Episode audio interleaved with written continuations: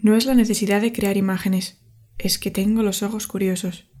Agnes Varda, 2019. Wait a minute. Who are you?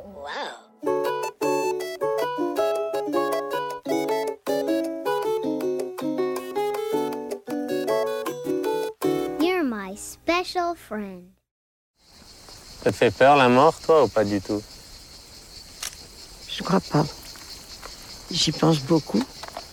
Je ne crois pas que j'ai peur. Mais c'est parce que ce sera au dernier moment. J'ai bien envie, moi, déjà, d'y être. Ah bon, pourquoi Ben, parce que ce sera fini. ¿Te da miedo la muerte? Creo que no. Pienso mucho en ello. Pero creo que no tengo miedo. Pero ya veremos cuando llegue el momento. Tengo ganas de estar allí. ¿Por qué? Porque esto habrá acabado.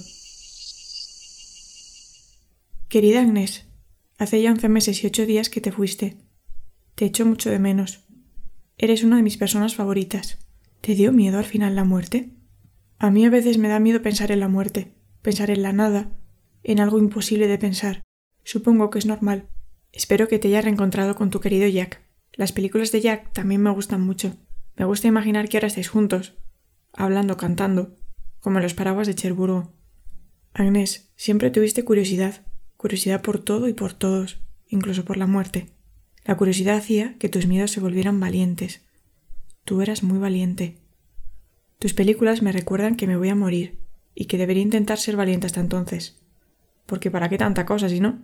Al final nos vamos a morir todos. No es que tú hicieras grandes actos heroicos, no sé si salvaste a algún perrito de ser atropellado, o si subiste el Everest, pero sí estoy segura de que no tuviste miedo de hacer aquellas películas en las que creías, de enamorarte, o de bailar con Angelina Jolie en medio de los Oscar. You know, the other day, I woke up in the middle of the night thinking about my speech. I got nervous, started to move my legs and my arms in the bed, moving a lot.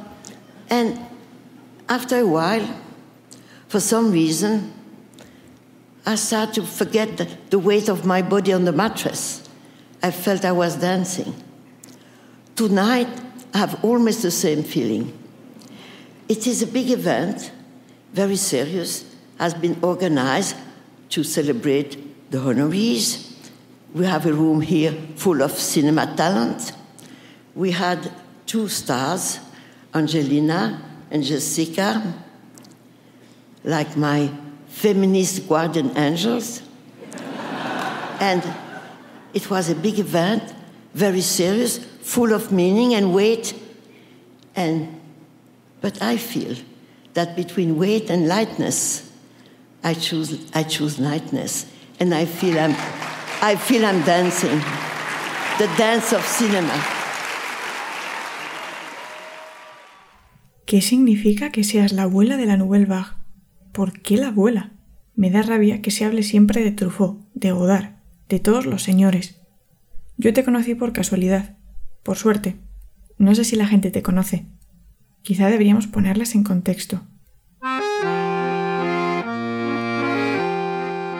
Estamos en París entre los años 1959 y 1969. Es la época de la Nouvelle Vague, la nueva ola. Esta es una época muy importante para el cine francés. Surge este movimiento que lo que va a hacer es revolucionar un poco las cosas allí. Digamos que hasta el momento lo que se había hecho en Francia era un cine un poco más conservador, un cine que hacía sobre todo adaptaciones literarias, un cine de estudio, un cine que iba a lo seguro. Y esto a la gente joven que quería hacer cine no le gustaba. Querían un cine de autor, un cine que expresara lo que ese cineasta era, lo que creía, su estilo, su manera de ver el mundo. Entonces tenían que cambiar un poquito las cosas.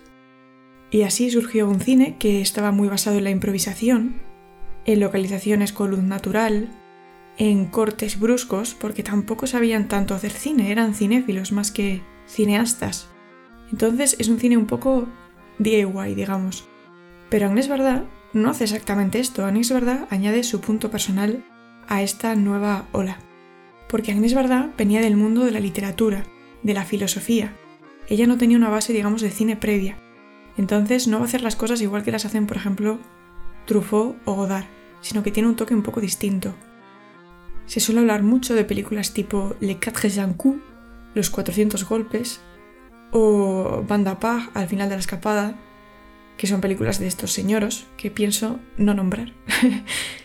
Pero poco se habla de que la película que realmente abrió la Nouvelle Vague fue La Pointe Courte, eh, una película de Agnès Varda que hizo simplemente con su presupuesto, con su dinero, y la hizo, digamos, al margen de la industria cinematográfica. Es una película muy curiosa porque no tiene una estructura realmente clara y es que muchas veces la Nouvelle Vague graba las cosas simplemente por el hecho de que son bellas y porque piensan que pues que en la cotidianidad hay una, hay una belleza. En la Nouvelle Vague había, digamos, dos bandos bastante marcados, que eran la rive droite y la rive gauche. La, digamos, eh, la orilla derecha e izquierda.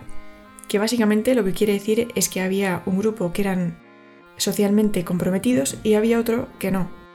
Como podemos imaginar, eh, Paco Trufas y sus amigos pues estaban en el lado no comprometido. Ellos hacían un cine un poco más eh, revolucionario en cuanto a la forma, en cuanto al estilo, pero no comprometido socialmente. En plan, ellos era como, como cuando Resines dijo que, que los Goya no se debía hablar de, de política. Pues así eran un poco. En cambio, Agnès Verdad y otros cineastas sí que creían que el cine debía ir acompañado de lo social, que debía ir acompañado de otras artes como son la filosofía, eh, la política, con muchas otras cosas sin las que el cine no tenía mucho sentido. Entonces van a hacer un cine más comprometido, un cine más preocupado por su entorno. Es curioso porque frente a esta tendencia a la improvisación que podían tener otros cineastas de la Nouvelle Vague, Agnès creía en un concepto que se llamaba cámara estilo, eh, cámara bolígrafo. y es que ella pensaba que un cineasta debía reflexionar sobre todos los aspectos que había en su película, no quiere decir que el cineasta tuviera que tener un control máximo y que debiera ser supercalculador, pero sí que debía reflexionar sobre las decisiones que tomaba, sobre qué palabras se decían, sobre qué grabar, de una manera muy concienzuda. Debía saber todos los elementos, cómo estaban trabajando y por qué estaban funcionando de dicha manera. Pero en cambio, también considera que es muy importante el azar y que el azar juega siempre en su favor porque de algún modo Agnès no tiene un mapa, tiene una brújula. Ce qui m'a plu, Hmm. c'est que par hasard, on a rencontré des gens épatants.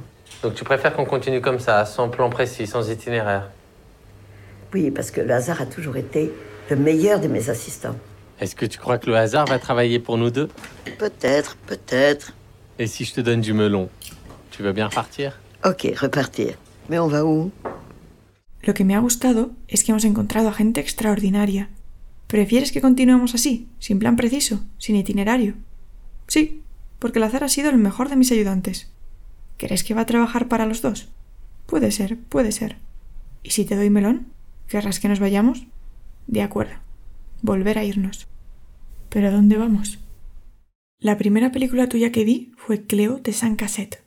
La tuve que ver para un trabajo de clase. Nunca había hecho un trabajo con tantas ganas. Me fascinan las miradas de Cleo a cámara. ¿Cómo cuentas tanto contando simplemente el recorrido vital de Cleo entre las cinco y las seis y media de la tarde? No hay grandes acontecimientos, pero hay sentimientos y hay poesía de algún modo. Las mujeres de tus películas son de verdad. Cleo es de verdad. A ti te importa la gente, Agnés, la gente de verdad. Decías que no hacemos películas para verlas solos, hacemos películas para mostrarlas. A mí esto me preocupa mucho, Agnés. ¿Y si lo que hago no le importa a nadie? ¿Y si no le ayuda a nadie? ¿Y si no inspira? ¿De qué sirve que solo me sirva a mí? Creo que creamos por necesidad, pero no puede ser solo eso. Tiene que haber algo más. Tú eres de la parte socialmente comprometida de la Nouvelle Vague. Las artes deben ir acompañadas de otras muchas cosas. No pueden ser ajenas al mundo que las rodea. Veo tus documentales y recoges las historias de todo tipo de gente. Me gusta mucho da... uf, este nombre es muy difícil de pronunciar. Agnés, por favor. Me gusta mucho Daguerreotype, ese documental en el que capturas la vida de la gente de tu calle de toda la vida, la calle Daguerre. No hace falta una gran trama que sostenga el documental. Sus vidas y su realidad ya son fascinantes para ti. Estoy segura de que la puerta de tu colorida casa en París estaba abierta a todo el mundo. Creo que es una de las grandes diferencias entre los señores de la Nouvelle Vague y tú. la curiosidad por las historias de los otros. Merci, GLG, d'avoir de la mémoire. Et pas merci d'avoir tenu ta porte fermée. En esta escena de Visage Village, Agnès había ido a ver a Godard, a visitarle, y cuando llega allí, la puerta de Godard está cerrada, y solo hay una pequeña frase escrita en la puerta, en la que Godard le había escrito a Agnès un recuerdo que tenían con el marido que ya falleció de Agnès, con Jack. Entonces Agnès, un poco triste, le escribe otra frase a Godard en la puerta y le dice Gracias Godard por tu memoria. Y luego le dice Eres un poco Judas porque has tenido la puerta cerrada. No le dice lo de Judas, pero vamos, eh, lo pongo yo y creo que queda perfectamente ahí. Me puso muy triste esta escena de Visage Village. Tú ibas con ilusión a visitar a tu amigo Godard, le habías comprado sus pastelitos favoritos, y el muy Judas no se digna recibirte. Y no contento, te deja escrito en su puerta de cristal un recuerdo que sabe que te pondrá triste. Godard, te odio. C'est vrai. Es difícil negociar la relación entre lo propio y lo colectivo, entre crear para uno mismo y crear para los otros. Yo creo que tú lo haces muy bien, porque lo haces con honestidad.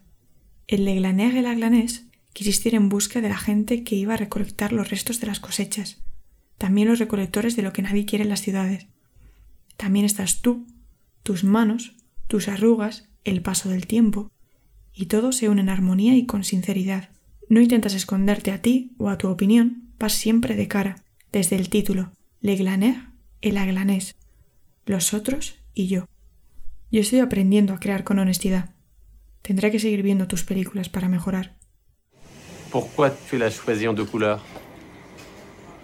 Parce que j'aime bien la couleur, parce que je voulais pas être blanche comme ce chouchou de chien là, qui est tout blanc. ¿Por qué tienes el pelo en dos colores? Porque me gusta el color. Porque no quería ser blanco como ese perrito de ahí, que es todo blanco. Me encanta tu pelo, Agnés.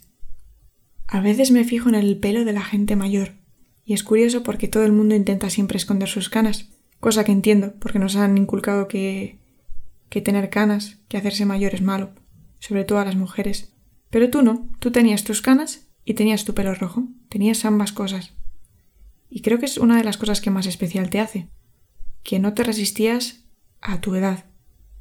Creo que tú eras una persona joven, con muchos años. Creo que nunca perdiste esa curiosidad por el mundo, por descubrir cosas nuevas, por descubrir a personas nuevas con sus historias. Nunca dejaste de, de salir a la calle a tomarte tu café, estoy segura. Me gustaría ser como tú cuando sea tan mayor.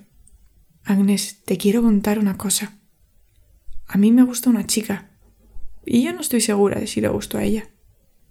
Me gusta caminar con ella, me gusta hablar con ella, me gusta leer lo que escribe, pero no sé qué hacer. Yo creo que debería ser valiente.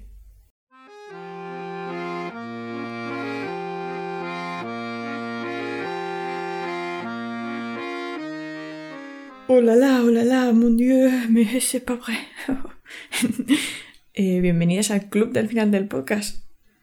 Eh, la verdad es que al principio, cuando pensé en hacer esto, lo hice simplemente porque me hacía gracia al final hablar como de cosas aleatorias, pero se ha convertido en un momento un poco musical. Y ya si no lo hago musical, pues ya siento que no tiene sentido. Así que... mm, Nada, voy a... Voy a hacer el moñas un rato. y voy a tocaros una canción que no tiene sentido sobre, sobre mi semana. Let's go, girl.